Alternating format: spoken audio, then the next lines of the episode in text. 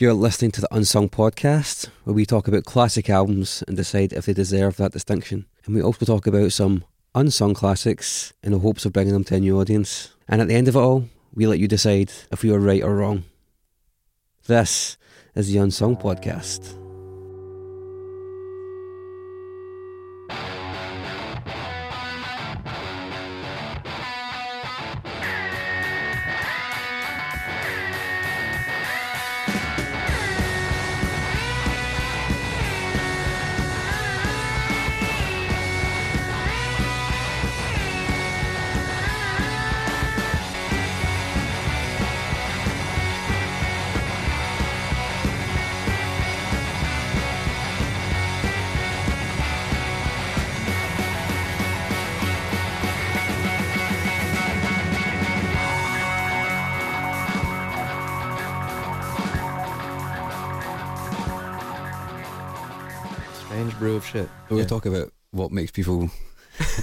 Artists. I Let's guess. guide us, guide us to Let's- somewhere let- coherent, Mark. steer that please. ship. Let's go. Because we are just me and Chris are over here and pigs and shit, just fucking.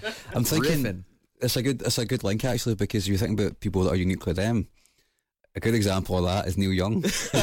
No, so we asked Jonah to pick three albums. Yeah. Sleeps with Angels is the first one we'll look at by Neil Young. Yeah. Um, Mark has been texting me all day, getting within throwing distance at the end, but having to stop. Like, yeah, I mean, I don't know. Um, his voice annoys me. Uh, well, yeah, sure. So, It like, a what's lot of your uh, experience of Neil Young before? Is this I like, tried to listen to Harvest Moon when you posted that video. He, for, for people who don't know, people Chris posted a vid- video on um, on our Facebook page uh, of a har- the harvest the video for Harvest Moon, and it's it's pretty hilarious. but but uh, to put it in Um, context, I posted a thing saying just because of this interview, I Mhm. was like.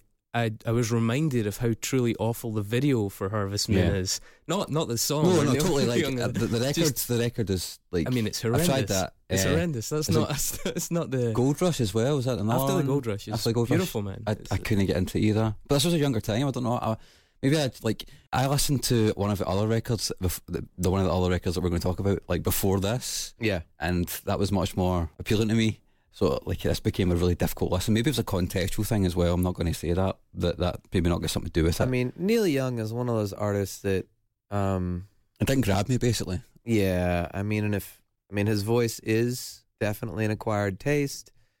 Yeah, we're rocking now. Um, his voice is an acquired taste. His catalog is so. I mean, I, we probably all know this uh, by now about Neil Young, but he was literally sued for not being enough like himself. David Geffen sued him because he signed into a gazillion dollar deal, and then he proceeded to make. I think it was like Zuma? Crayons, Neil and the Shocking Pinks. No, this, this is post Zuma. this is '80s shit. Uh, and Neil and the Blue Notes and Neil and the Shocking Pinks, or something like three, like a rockabilly record, a largely instrumental synthesizer-driven record, and some other fucking mess. So yeah, this is a guy who really pushes it, which is why he's my hero, and he's written some bulletproof tunes. And the presentation of his music, in particular, pretty sloppy, pretty all over the place. Sleeps with Angels is a pretty weird record. Well, no one knows about that record. And Yeah, this is a why know, did why did why did you go for that one? I mean, I'm I'm not. I can see the appeal in this. I think like the way I. I I was trying to get into your head a little bit to try and work out what it was about this, and it seems like it's a return to that ragged, unfussy sort of. You, you know, it's like it's Neil Young and Crazy Horse in this one, and it seems like the band were allowed to play a bit more and really lean into it. But why why that one? Because a lot of people would cite things like Freedom, or you know Harvest Moon. uh, Harvest Moon, a lot of people would cite.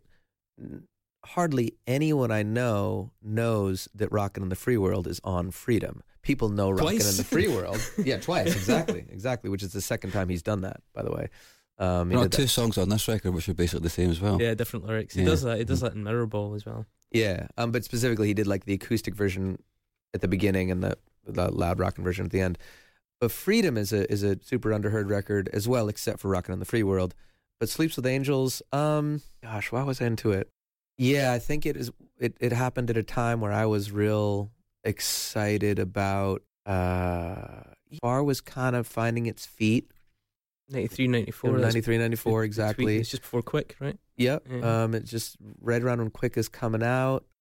um, I was really in love with Pearl Jam at the time, and Pearl Jam was in love with Neil Young, and I love Neil Young anyway, but that definitely amped it up for me. I'm sure. I don't really remember that, but I'm sure that's true. How do you feel about Mirrorball? Because I think it's great. Um, I think uh, to me, at at that time, I thought neither entity could do any wrong. Um, I still really adore Pearl Jam and have a real kind of like soft spot in my heart for them, but I, there's a lot of their stuff from that time that I can't really listen to.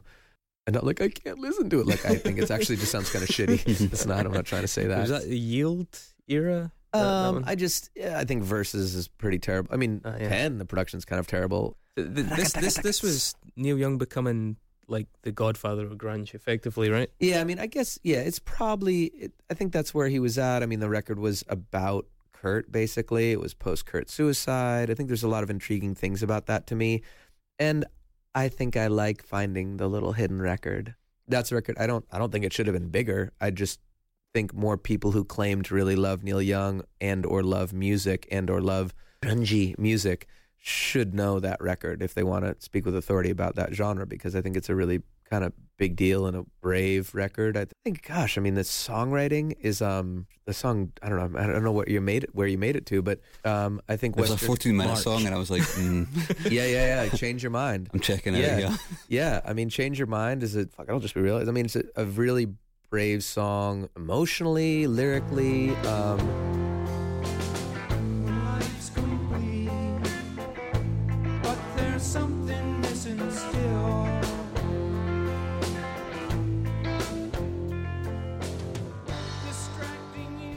think his shit with Crazy Horse is just weird because none of them can really play their instruments, but they love each other, and and it just sort of putters along. Drive by. There's some guitar tone shit in there that's just ridiculous. Neil Young's Um, guitar tone, especially at this kind of era, is really strange. He's got a really distinct reverb sound as well. I Mhm. don't know what he was using. But Well, so I know we're on Sleeps with Angels, but on Freedom, there's Don't Cry into Hanging on a Limb.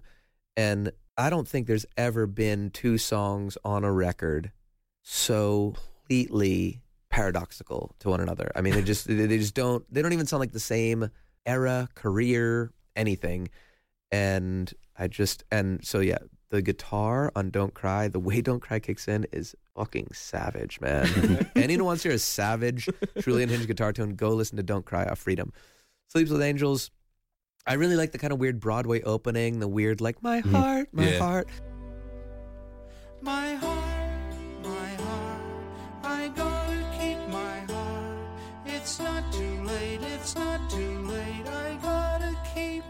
Like I just, uh, I just, it's just weird and cool, and um, I don't know. I just, when I really believe someone's doing exactly what the fuck they want to do, like truly, I, I'm almost always whether it's Prince or Bowie or Bjork or Neil or Sinead or whomever, anyone who I really think is doing their own thing, whether they're popular or not. Zeppelin, I mean, you know, Prince obviously huge. Anyone who really is on their own shit, I, I'm at the very least really curious about everything they do. And at the most, it's the stuff I love the most in the world. So I don't know. I mean, it's yeah. It's I'm not saying Sleeps Angels should be a classic, which and maybe I missed the point of this because I I'm I'm telling you guys, I'm really curious as this goes on. I think this is a cool idea to talk about records that kind of missed, but maybe talk about why they missed. Yeah. Anyway, let's okay. So, well, this is this is the middle one of three albums that made the top ten, but it was like his return to form. Like, wh- where do you think he got that second wind from? What was missing during that dry '80s period? Surely the answer's grunge, right? I don't know. Like, it Must been a go lot of personal things going on as well. You know, things I, like that. I think that's you know? real. I don't know a lot about his personal life, but there was a lot of cocaine in the 80s, and I think it Yeah, there was a lot of cocaine and a a lot of drug. really shitty reverb. Um, and those two things, I think, ruined a lot of Well, I- otherwise interesting I li- things. yeah. I listened to a really interesting podcast with uh, Tim Pope. You listen to our podcasts? I know. I'm sorry, Tim Pope. The, he's a video English video director, Uh-huh. and he did stuff with uh, Bowie and stuff like that. And he ended up doing a Neil Young video and like it was off that the Rockabilly record, '84, and the song's pretty shit. The album's pretty shit, but the video is really really cool. Like he's now really good friends with uh, with Neil Young. Wait, did he know the "This Notes for You" video? The kind of like the one that the the, the car off- driving around LA? oh no, "This Notes for You" is like a sponsorship one. It's really funny. um, Uh, I don't know that one. But yeah, he was he was just like he went up to Neil Young's farm and he's got like he took him into the garage and he was like, What car do you want to drive to LA? And he's got like 140 cars and stuff like that. And you get to that stage as an artist. It's the '80s. You've made millions and millions of dollars. You have a huge amount of cocaine. I think there's going to be a slump in your artistic output. But there. see, that's that's a shame because when you think of Neil Young, you talk about the presentation, the kind of bedraggled, long grey hair. You think he'd be driving like one of those red sort of Gilbert Grape pickup trucks. Right? Well, I think he probably no, no, but he has no, no. He has that too. He had us a The selection thing of them. about yeah. Neil Young, the thing about Neil Young is that he's actually a fucking weirdo. Yeah. Like he's a true. he's not trying to be weird. He's a true misfit. So with that comes, I just when someone does what the fuck they want to do, it's real hit and miss. I mean, shit, he's been going since the mid '60s now. It's just insane. He's been a a star, a like a like a global, and if not, you know, or, or at least national star since the Buffalo goddamn Springfield. Hmm. 39 albums, apparently. 39 albums. I mean, it's just Curiously, exactly the same number attributed to Prince. Well, I was wanting to go on a tangent about Prince. I was going to cash in my chips. Yeah. Jonah's going to No, Prince, Prince- Prince No, tangent. Prince. No, I mean, uh, so, yeah. I mean, Prince and Neil and Dylan are three kind of interesting parallels to me because they're three wildly prolific people who have, yeah, in the several dozens of records. And Prince has fewer records, but just as many tracks. is kind of a different, different life. But, but yeah, so prolific. I was. It's funny. I was just talking to someone about. She was saying how prolific I was, and but and she was being really nice and complimentary and saying there's not a lot of filler in the stuff she's heard of what I've done, and and I I think that's largely true, at least in the stuff that you know after I kind of grew into myself as as a writer and a singer, and I'm not nearly as prolific as any of those dudes. And that's for better or for worse with them because they just put out so much shit and some of it's shit. And I think they know that and and they don't care. They're more about just the process and they have they've had the hits so they've got people that'll give them money to do it they've got people saying yes to every idea They've also got the sympathetic ear that we talked about. they got the sympathetic ear they've got a they've got what yeah i mean so i've got a sympathetic ear of 30 to 70 people a night they've got the sympathetic ear of 30,000 to 70,000 people a night you know or whatever Yeah. um I can't speak about Neil Young, but Prince certainly is one of those situations where he just released everything that came in his head, basically, and that was just the way it was, and that's. he certainly recorded everything in his head I didn't Um, release everything, of course, didn't you? yeah, Because it's the vault that, was just in that yeah. vault. Yeah. and and no but the more successful he got in a lot of ways th- the, The, more weirder he got. the more yeah the weirder he got and the less yeah the less good it really got as far as i can tell i mean maybe he loved it or something but it's, it's hard to defend the new power generation. Um, Well, it's interesting you mention that because this record came out in 1995, right? Sleep with Angels, and one of my favorite 94, Prince, I think, 94, one of my favorite Prince records came out in 95, and it was the Gold Experience, which is is a hard listen if you're not a Prince fan, right? Because it's just Yeah. full of horrible sounds, like I really, am- really bad synth sounds and shit. yeah see i am a real big prince fan and i just can't even get with it, that man. record i say i love that that's Um, cool that's that's uh, that's my sleeps with angels But I can totally get if people are- if you if there's, there's more I'm going to talk about it when we go to do Prince because we'll probably do his or 80s no that's stuff. your sleeps with But, angels Yeah, it's because the angels. Yeah, gonna it, because it's like you know I can understand why people why you might take this record because for me there's a lot of stuff on there which is was b- a bad idea, like just like categorically Yeah. awful. See, see I, I don't, I don't buy that with the Sleeps with Angels. I think, I think there's a, there's very few bad ideas in the Sleeps with Angels. I mean, whether you like it or not, I think you had bad ideas in the '80s, but I think like Sleeps with Angels marks a period where you think you got a bit more consistent and kind of got a bit more of a sense of Well, for better for worse, Sleeps with Angels is definitely a record that illustrates really clearly how unbelievably influential Neil's whole vibe, voice, everything. I mean, the Flaming Lips are pretty much Neil Young. oh, I hate the Flaming Lips. I mean, but but the the vocal tone, the kind of ramshackle approach, the, the you know all that stuff. I mean, to me, the whole newish kind of folk psych scene, it's Neil. Mm. It's I mean, anyone who's listened to Neil's catalog a lot, Yeah, there's some that's what it There's is. some truth in that. I mean, I would say, and I hope this is taken in the way it's intended. I think the the elements in Neil's delivery that where he embraced the kind of fragility of things and the the unfussiness of things in the sense of letting the voice crag, going for the note, going Yep. for the take that felt the best as Yeah. opposed to always sounded the best. Yeah. You know what I mean? Um, I think you've taken elements of that and some Yeah, of the stuff you, you've you might have just summed up what in in the way that I think you wish that we would sum things up a little bit quicker. uh, take this part because that part that he just said about going for the moment that's definitely always what I've done and that's definitely always what I've loved about Neil Young and I think Sleeps with Angels is a really there's that word shambolic that's become such a word that's what that record is to me it's full of cracked voices and errors and off time and just kind of clumsy stumbling things and I just adore that aesthetic. I just always have. It just It's very honest. Yeah. I don't mind that about it. Like, it's, that's not what I, that's not what I didn't dig about it because I'm, I'm I'm a punk kid. So that kind of shit appeals to me quite powerfully. But uh, yeah, there's just no hook for me. There was nothing to just like suck me in, and that's what I was. Hope, that's what I've always hoped for when I was listened to a Hearing Neil that- Young record. Hearing that you like, can't get into after the gold rush. I mean, I'm not saying that. I mean, That's insane. in my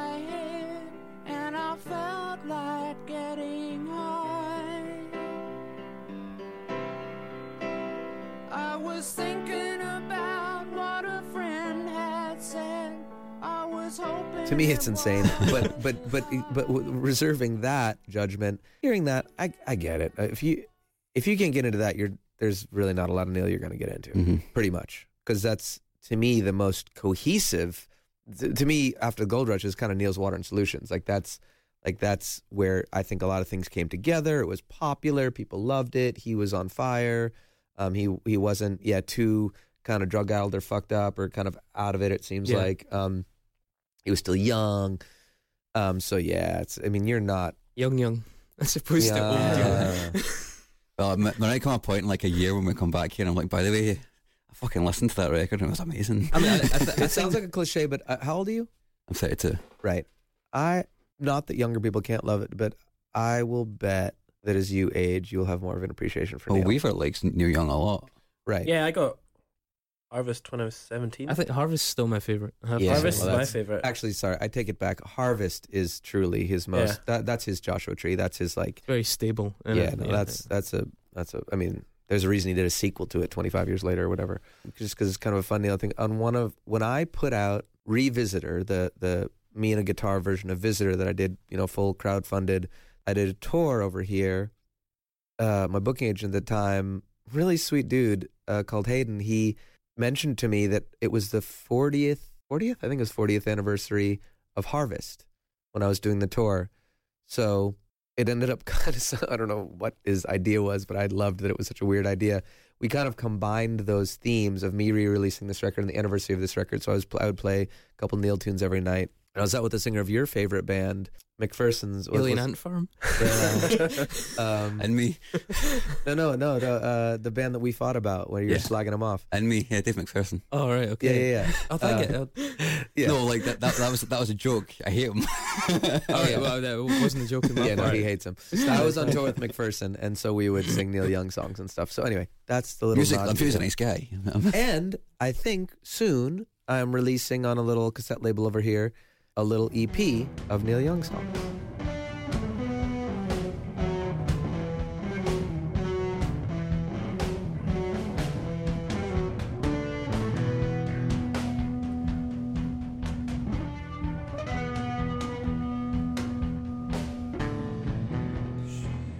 Should we talk about folk? Should we talk about Judee Sill? We can, and yeah, This, this is really interesting. This is someone I'd never heard of. Same. So Yeah. It's uh, This, it's been- this, this well, record. I fucking- thought I'd never heard it, and then I'd seen that old grey whistle test session. Yeah. like years ago. 'Cause Really? my mum had That's all interesting. the old grey whistle tests Right. on video. which is amazing. That's an education in itself. Um, yeah. So Judee Judee Sill, Yeah. like two two albums, and then what seven years of nothing. She, Man. she died, Tragic story. and then a yeah. posthumous release, right? With like Yeah. the early two thousands. This record, this record smashed me. By the way, I listened Yeah. to it and I was like, oh, oh my god, this is so good. Roll on, birds are flying. Come on, the light is gone. Hope slowly dying. Tell me how you come riding through. Still surveying the miles yet to run. How did you find out about this? Yeah, she is one of those exception that proves artists. And we get into a different kind of category here where I first heard The Kiss. I was flying back from the UK from a tour, and I was listening to one of those. It was either Uncut or Mojo, one of those CDs that comes with the magazine. Mm, yeah, yeah. I forget what the theme was, but I was literally half asleep, you know, dead fucking tired at the end of a tour, going home, headphones on, and the kiss came on, and it's just one of those cliche things. I just shot up in my seat, and I was like, "What the fuck is happening right now?" Was it the album version? Yep, yep. It was the one off Heart Food. The piano was great, but it was actually the when the vocal came in, that weird double tracked, biting, completely vibrato free, flat affect vocal Absolutely, that's that's just- really striking. fucked me up. Yeah. And then and then the song just kept getting bigger, and these strings came in, and I was I, I literally was just what am I listening to? It was it was like this alien presence, and I still listen to that record. And we get into an interesting thing because we've talked pretty much, I think, only about men to this point, Mhm. And because we're, we're talking about rock and roll, we're mostly talking about white men thus far, and so that's fine. So she's a white woman. She's a white woman who wasn't particularly gorgeous, um, who also wrote really weird tunes and stuff. But here's where you get into artists I think that truly don't get the attention they deserve because the way they inhabit their identity doesn't make sense to people. I think she was a genius every bit uh, that Brian Wilson or Paul McCartney or anyone was. I think stuff on here that's like years, years and years ahead of its time. yeah, I mean, Like, it's just it's just scary. beyond. Yeah, Yeah, I mean, uh-huh. she of women songwriters. I mean, Joni Mitchell. I'll put her up against Joni any day, and I think Joni's a fucking genius too. She was so, and the more I've read about her, so she was the first signing to Asylum, which was Geffen's first label, which which I think also had the Eagles and Jackson Browne and um, Graham Nash produced her first single. I think, I think she, he, I think he produced Jesus was a Crossmaker. In her world of kind of L.A. songwriters, she was widely revered as better than all of them and just like miles ahead of what the fuck they were doing.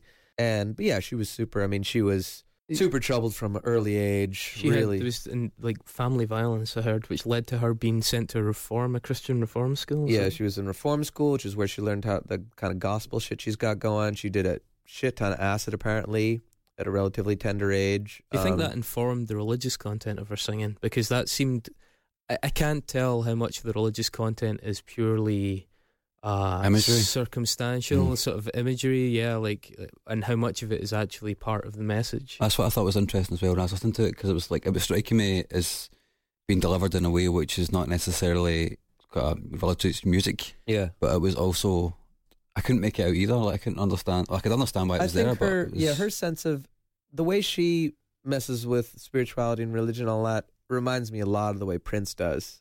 And I think the sort of unifying element there is that it's about devotion. That's what love is about. That's what religion is about. It's about devotion. And, and I think she was really curious about the idea of surrender. And in her case, as with Prince, I think the real surrender was to music, was to these ideas in her head. And she was so desperate to get these ideas out. And yeah, I mean, she, she, I mean, she had producers, but apparently she arranged all those strings and all those instruments and she just heard the whole goddamn symphony in her head. Um, I've never heard a record like that before since.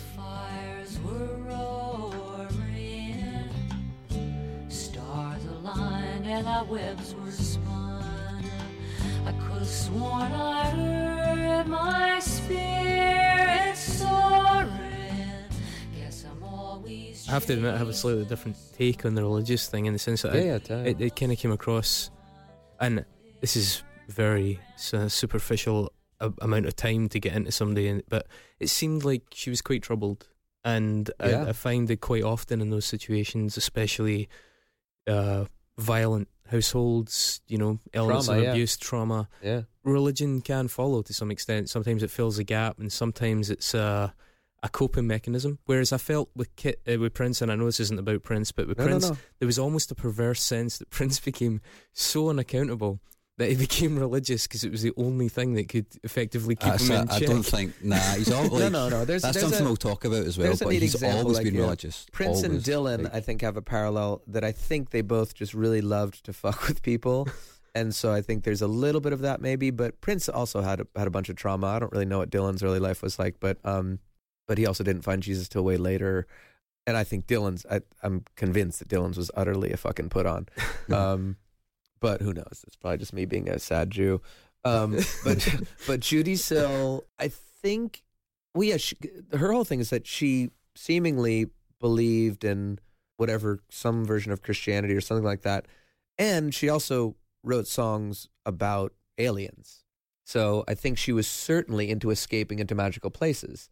And religion, for a lot of people, it is. It's, I mean, for better or for worse, it's this wonderful, fable filled world of right and wrong and of, of magical things happening and impossible things happening. And I think people that have been through a lot of trauma, to your point, Yeah, and of square in circles, ways to make things make sense that Yes. otherwise are just incredibly hard to to to reconcile. probably impossible Yeah. to reconcile. And so I think that's where that stuff for, and that's where that's a place that music and religion both occupy, and uh, both come with their own pitfalls. But It does it does add Yeah. an element of like tragic kind of beauty to this record. That's that really Yeah. did come across in the time I had to get. I, I It's think there's yeah, The, the whole story, like of her life, just generally, it, it gives extra power to this record. I Yeah, think. I have to say it's really it's really worth checking out as well. If like us, you weren't familiar with it beforehand. Uh, yeah, It's, it was staggering. Like it Mhm. honestly only brought me tears. It was Yeah. I that think good. that I think. production as well that you mentioned just very quickly. I think like that production technique. I think really informed people like Elliott Smith. yes, Absolutely. Um, yes, that's and- a good, that's a really good call. yeah, actually, and I, I think it's uh, really striking. It. You talk Do we know things, if he loved her? Hundred dollar bill. What's a game of chance to you him as one? Uh, I wouldn't be surprised. yeah. I would, I would, can- I hope he we can does. investigate that. Yeah. I hope he did because I think that's a fantastic connection that I hadn't really thought of. And Elliott Smith is another because this obviously troubled. Yeah, person. absolutely. And Yeah. somebody that I also associate with that multi-layered Yep. vocal thing, and she seems ahead Yep. of her time in that in that sense. Oh man, Can I make a strange connection? Her voice reminded me of the female singer from The Beautiful South. Was it? Why- why was that would- just oh, me? yeah. no, I get that. Why would you do that to anybody? you, you familiar with I the don't beautiful know South? that band well enough to know It's- that. They're I'm like gonna listen sort to of- it now though. All the I- better no, for you it, do you probably wanna- you probably don't want to listen to them. No, no, They're I'm like, curious now. they're like a like adult contemporary chamber pop. uh, Beige pop. Beige, yeah. nah, got But it. the, her Yeah, yeah. voice, the, her voice, I wouldn't be, I wouldn't be surprised if I can't remember her name if she wasn't surprised, if she wasn't influenced in some way by it, because she said this. Her Well, voice yeah, is that's- almost exactly yeah. the same. Yeah. Well, that's what's weird is that uh, from the sound of it, I'll bet a lot of beautiful South fans wouldn't get Judee Sill, I don't think so. Oh, even yeah. though because but what Judee Sill did was in a, and what I love about her so much is that there's there's not a probably not even an electric guitar, let alone a distorted guitar in any of her shit. There's not a lot of dynamic and drama the way we think of those things. It's actually it is pretty um, sort of sing-songy songwriter. I mean, the, the her changes, her sense of harmonic, whatever the fuck, is so beyond me that I don't even know how to talk about. It, You're reminding me of the Carpenters a little bit. See, I, Yeah, I, I, I don't think mean there's a similarity there. delivery wise, but chord change wise, the decisions she made artistically, and it suggests that she could have. I mean, she did okay, but she could have been bigger, Oh. given that you know, given the pop, the the audience that was clearly there for that kind of uh, sensibility. she Yeah, that- faded into complete obscurity. Like she, no, people didn't even know she died when she died. Like of her Yeah. friends were not aware of the fact that she she Yeah, died. I mean, do we know why? Like why? And she, had, she had a heroin. No, but why? Why it didn't take off for her? Like oh, why didn't it take Yeah. off her? I mean, I really think at that time, I mean, if you look at the female artists that were really big or whatever, um, Joni was, you know, this sort of elegant blonde, whatever. Judy Collins was pretty ridiculously beautiful. There's Carly Simon, same, unbelievably beautiful. Uh, Joan Baez, you know, pretty regal looking. Judee Sill was kind of mousy. and quite austere in her dress, like you know, yeah, buttoned yeah, up. and like not, she, she yeah, not really willing to, to yeah, yeah, Yeah. totally, not really. And ironically, she was super into sex and romance and all that stuff, and it kind of came through in her songs. The Kiss is actually a really sensual, sexy, like it's a song to me about this sort of like the meeting of the flesh and the spirit. And all this a ridiculous tune. And she taught. She actually gives a little introduction in that live That's session right. where yeah, she says, that. this. Yeah, exactly. And um, she was not a marketable creature. Um, and her music purely, it, it- yes, it sounded great. It was way ahead of its time, but it was way ahead of its time. Um, the convention she was using, they sound to us shockingly sort of modern, and even no one's even gotten there yet. And it didn't sound like my least favorite shit of hers is the stuff that sounds the most of that time. To, on the on Heart Food, it's it's all about the kiss and it's all about the donor, um, which is a long, kind of weird, meandering thing that uh, is crazy. And there's other stuff that's a little more kind of pop folky, but still just weird as fuck. And again, people that know about music, I think honestly can appreciate her even more than I can in a way because I don't even know how to write songs like that. The way she changed tempos and keys and I don't, like I actually don't even know if she's doing those things. It just sounds so fancy to me.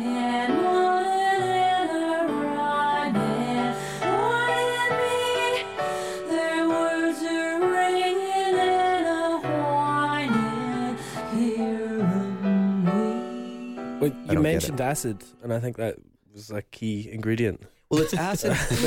yeah, no, no, absolutely. You know. no, I, and and I'm I'm It I've has- done I've done plenty of acid, and I think it's it maybe it's a unifying quality between. Well, I guess Prince didn't do a lot of acid, but Neil, I'll bet, did at some point. I don't know if he would admit it, but um, but yeah, me and Judy sure did, and she did a lot more than me. And it's acid plus genius, though. I would I think her closest analog was Brian Wilson, honestly.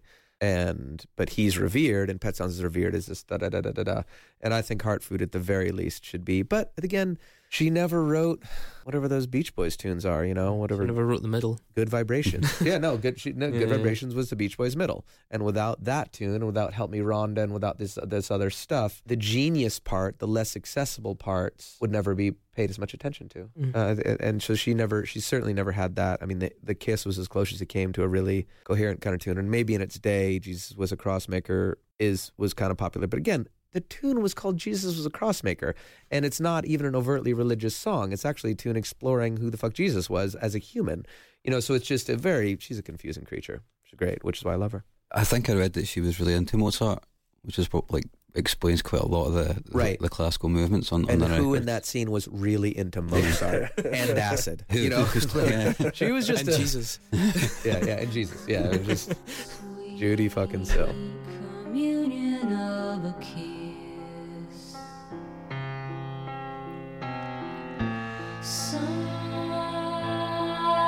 Sifting through the gray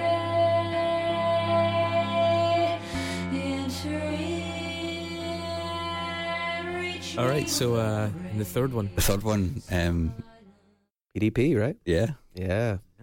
Boogie Down Productions. Yep. Did Weaver? Did you take this? Hmm? Did you listen to this? No, I didn't. You this is didn't? the one I didn't. Shit. Okay.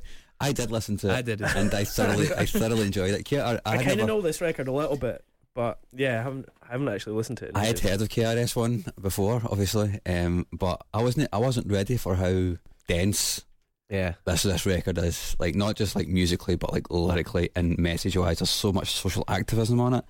I, I wasn't buying the reggae stuff, but I don't generally like that kind of thing anyway, so it wasn't really for I me. I think the record falls off a little bit in the back half, but yeah, the first five, six tracks are just. gold, Absolutely absolute we should we should probably mention this is this is edutainment. Oh, yeah, yeah. yeah, yeah. edu- edutainment by So, BDP. yeah, yeah. Criminal Minded Yeah. was BDP's first record, and it's the one that a lot of people call the classic, and uh, you know, and it's great. and it's much Um, more.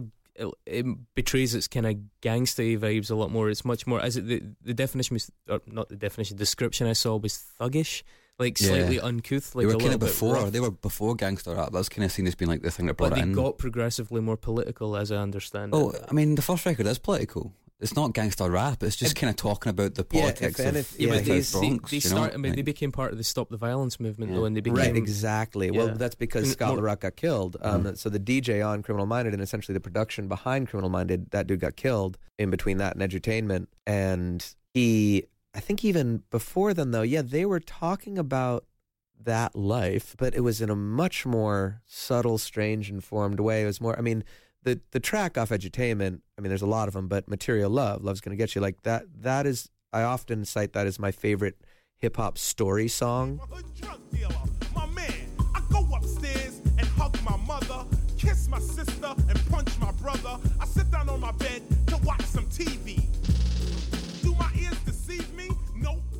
This linear tale being told um, in verse, and he's just he's just telling the most brilliant sort of little parable of what the fuck do you do when you're growing up in a super poverty riddled, uh, you know, police invaded inner city thing where your only way to get loot is to sell drugs. Um, and and the main hook of the song, after all these things, it's it's it's sort of like, are you going to steal bread to feed your family thing? It's like that written really well. And it's the, the main hook is, so tell me what the fuck am I supposed to do? Yeah, I mean, and you know, that, that whole thing of, uh, I did it once, I did it twice, and then there was steak with the beans and rice, you know, and, and, and this whole thing of, of lifting his mom up and getting his sister clothes. And, Mhm. uh, I mean, it just, it's a, just a fucking staggering tune. And his delivery is so bold. And yeah, the ideas he's introducing, he's talking about being fucking vegetarian and shit. Yeah, there's a song You about know- there's a song about like Yeah. don't eat meat. Like Yeah, like, I mean, just what? what? Like it just yeah, it's really it's really something. And his delivery is just In your body, its structure becomes your structure. All the fear and stress of another. Any drug is addicted by any name. Even drugs in meat, they are the same. The FDA has America strung out on drugs and beef, no doubt. So if you think that what I say is you know, like I'm I'm consistently the whitest guy in this room every time we do this, but I have to say, like this this album did speak to me. You know, Cool, and cool this Holy is- shit, Weaver. uh, yeah, We've no, got, but we've I- got Chris like a hip hop record. Hey, no, I- I've I've I've I've kind of nailed my colours to the mast here, man. I, I like the much more politicized stuff. I like the stuff that's that speaks with a more of a sense of like constructive criticism than, than and that's kind of why a lot of the newer stuff leaves me cold because we, we spoke about it before we yeah, started yeah, recording. sure. I think a lot of that has drained out of it. You know, I Mhm. think it's become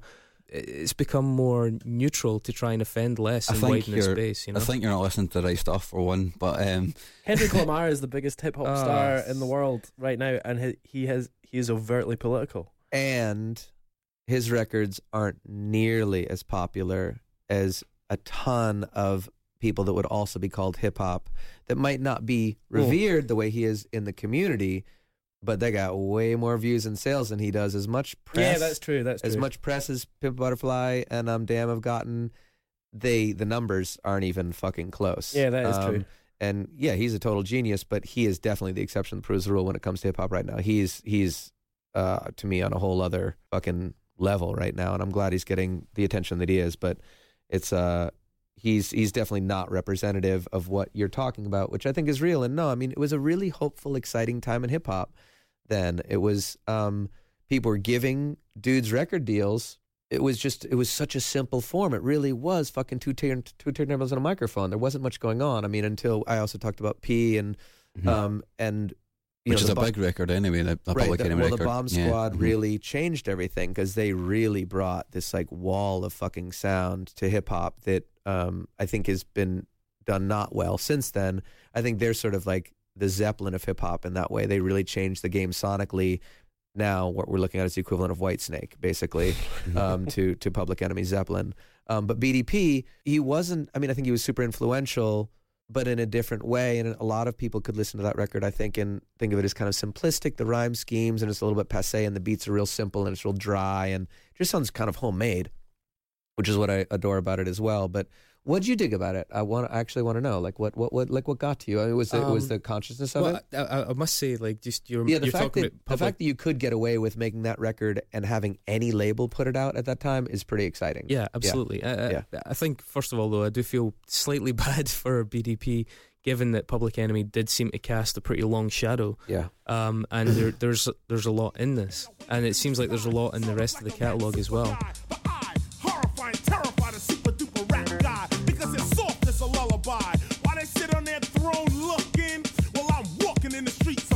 Brooklyn, or Harlem Queens and Bronx, and I'm even out there walking in Compton. God, it's such a big point to make, and it's probably so over labored. But you know, it's like it's like punk rock. You know, like say what you want, man, but Green Day is not punk rock. Punk rock came from a mentality and an origin that it really is intrinsic to to that to that format. I mean, there is music that sounds fast and guitar-y and has those drum beats that go digga digga digga digga. Doesn't mean they're punk rock, and it's to me that's like hip hop. Hip hop came from a political place, as I see it, as the whitest guy in the room. Well, but for, mm-hmm. no, but forget about political. It came from a misfit place. That's why I love older metal a lot, but not newer metal. It's because there was a time when being a metal musician, you actually were an outcast. You were a fucking Yeah. nerd. Yeah. No one liked it.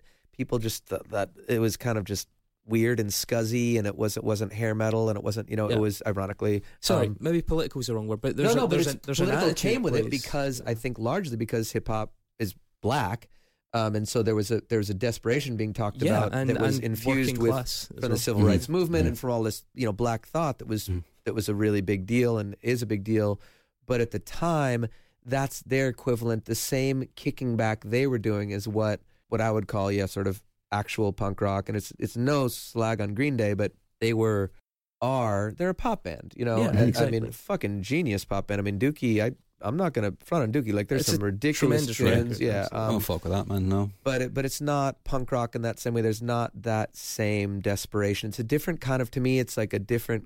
Well, it's a little bit like if BDP is like a sort of sort of an ancestor of gangster rap in that sense. Um, it really it very quickly became a caricature of itself. And I'm not saying it was any less valid, and people can love NW NWA all they want, but they're they're not necessarily my cup of tea, generally speaking.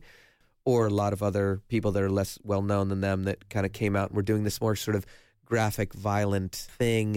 It's kind of sensationalist. I think it started playing into what a lot of white America wanted to think about black Yeah. people, and BDP was not serving that up. BDP was talking about violence, and they were talking about vegetarianism, and they were talking about Egypt, and you know, and Chris was just like just on a fucking thing. I mean, just really, yeah, that record, man. So, so I think like in the same way as you say, Green Day is pop. It's dressed up in punk it's rock. dressed up in punk Yeah. clothing. I, I feel like a lot of the hip hop that we sometimes call hip hop is actually pop, and this feels like hip hop. I think I think that's probably accurate to say Yeah. now. Yeah. Like, Yeah, um, that's real. and the reason I love hip hop so much is because it is, it is for me punk rock. It is the exact same thing. I, like yeah. you know, so as, spiritually. as, un, as unvarnished Um, as yeah. this Mhm. is, that is reminiscent for me as the whitest guy in the room Mhm. of the unvarnished punk rock. Absolutely. and I, I love that. I love like for you know the early Wire records, for example, are really oddly done and patchy and inconsistent. But there's a there's a, a motivation behind those records that I think is unimpeachable, Mm. and this feels similar. And I think like it was much easier to engage with it uh, as a result. The So- thing I think that I share with Wire is another great artist to bring into it because I think their records do sound like BDP records, or early early BDP stuff. Um, it's that stripped back thing. It's that sloppy thing. It's that real dry thing. It's that real kind of could have made this in your garage thing, like actually, and Yeah. sometimes did. You don't feel Um, like you're being lied to. yeah. Basically, there's a there's just it's, it's just there. Like KRS One did pretty much all the production on this record, didn't they? Well, For yeah, again, because part, yeah, well, 'cause especially that one in particular, because Scott La Rock was gone, and I have the Mhm. feeling that Scott La Rock was more the visionary. I don't know that much about them, so I could be off on some of this, but I feel like he was the dude. It was a trio, then- I think. It was a trio, and Scott died, and then the other two kept going, but KRS One became more prominent, as I understand it. Yeah, it seems like uh, I don't actually know the the third. If there's a third limb to that creature, I don't know the name of that person. So that's interesting because I always knew about Chris and Scott, and um, but yeah, there. That well, that whole phrase "necessity is the mother of invention." I think there's a real necessity to those songs. His ideas that he wants to get out, this limited ability they have to make it. They they obviously, I think they were consciously. I think that's the thing early punk and early hip hop, it wasn't that they were trying to be lo-fi; they just were lo-fi because Yeah. they didn't have the fucking loot. It feels kind of bootstrapped. Like Yeah. they, they they just had to do it by uh, their I own think means. it's one reason that I like.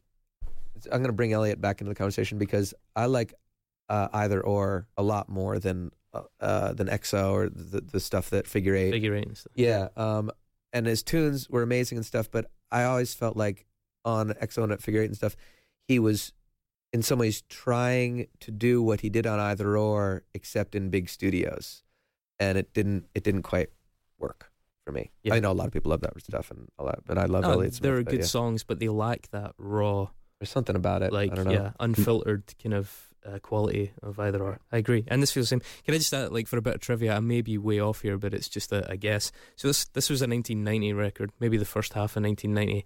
The second track, the Black Man Effect. Mhm. Um, it's got that oh. Yeah. Is that what they sampled for uh, the Judgment Night soundtrack when uh, Wow. you know Faith No More collaborated with Boo-Yaa T.R.I.B.E.?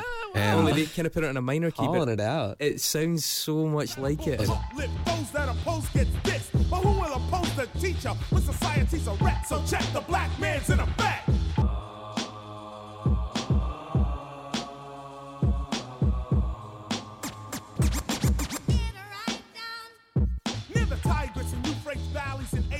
Judgment Night was was done by Happy Walters from Immortal Records, who signed Far. So just to bring that weird circle in. My favourite rapper is a guy called Sage Francis, who's really heavily influenced by KRS One. You can hear it.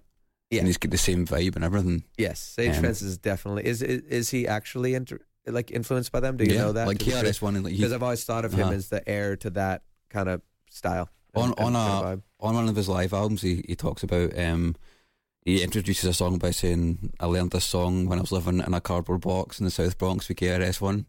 And there's another Oh. there's another song where he's like uh, he talks about how KRS One was his teacher. Oh, stuff like cool. that, That's so, really good to hear because I've always had that feeling about Mhm. listening to. I've never listened to a ton of Sage Francis, but It I always like liked quite it. summer, yeah. Um, but uh, that's that's cool.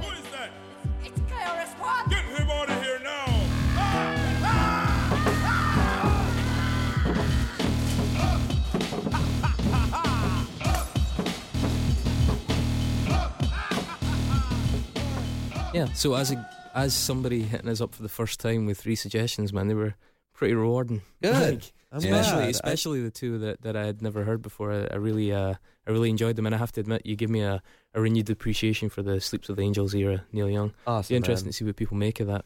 Yeah. Um, That was my first exposure to KRS One, and I will be listening to more of that as well because I'd heard about him. Like he's he's, he's a huge lore character, like huge character. Well, in definitely hip-hop, tell me you know, because like, I've actually never found later Boogie Down Productions thing. I they got a bit more into the reggae thing, and even again, even by the end of that record, I actually don't listen a lot to the end of that record. yeah, But the first half of it, I is I've listened to it as much as almost any record in the world. I think Um, his mum was like Jamaican, wasn't she? So like that's what I don't know. that's where a lot You of that know. came from, and there's a lot of that rhythm stuff on it. But I had to turn off Hundred Guns. Like I, I was like, I'm done with this song. I need to move on to the next one because it was just grating on me. it gets a little tiresome. It does, and I think that's always been his thing for better and first. But again, I think, as far as I can tell, he's a truly eccentric person. Um, and um, I think, I think the kind of stuff that really hits, there's sort of, there's a level of, and I don't know if he's a genius or not or whatever, but there's a level of eccentricity or genius or whatever that thing is. Actually, I think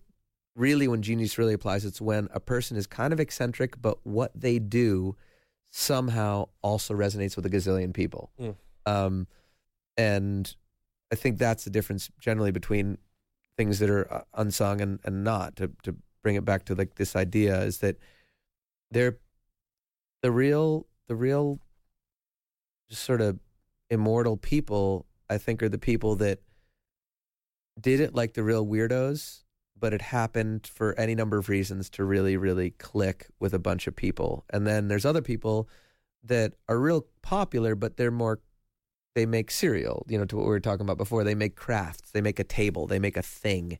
They're really good at creating a thing that people enjoy hearing. And of course, they're really good at imitating Yes. an art form.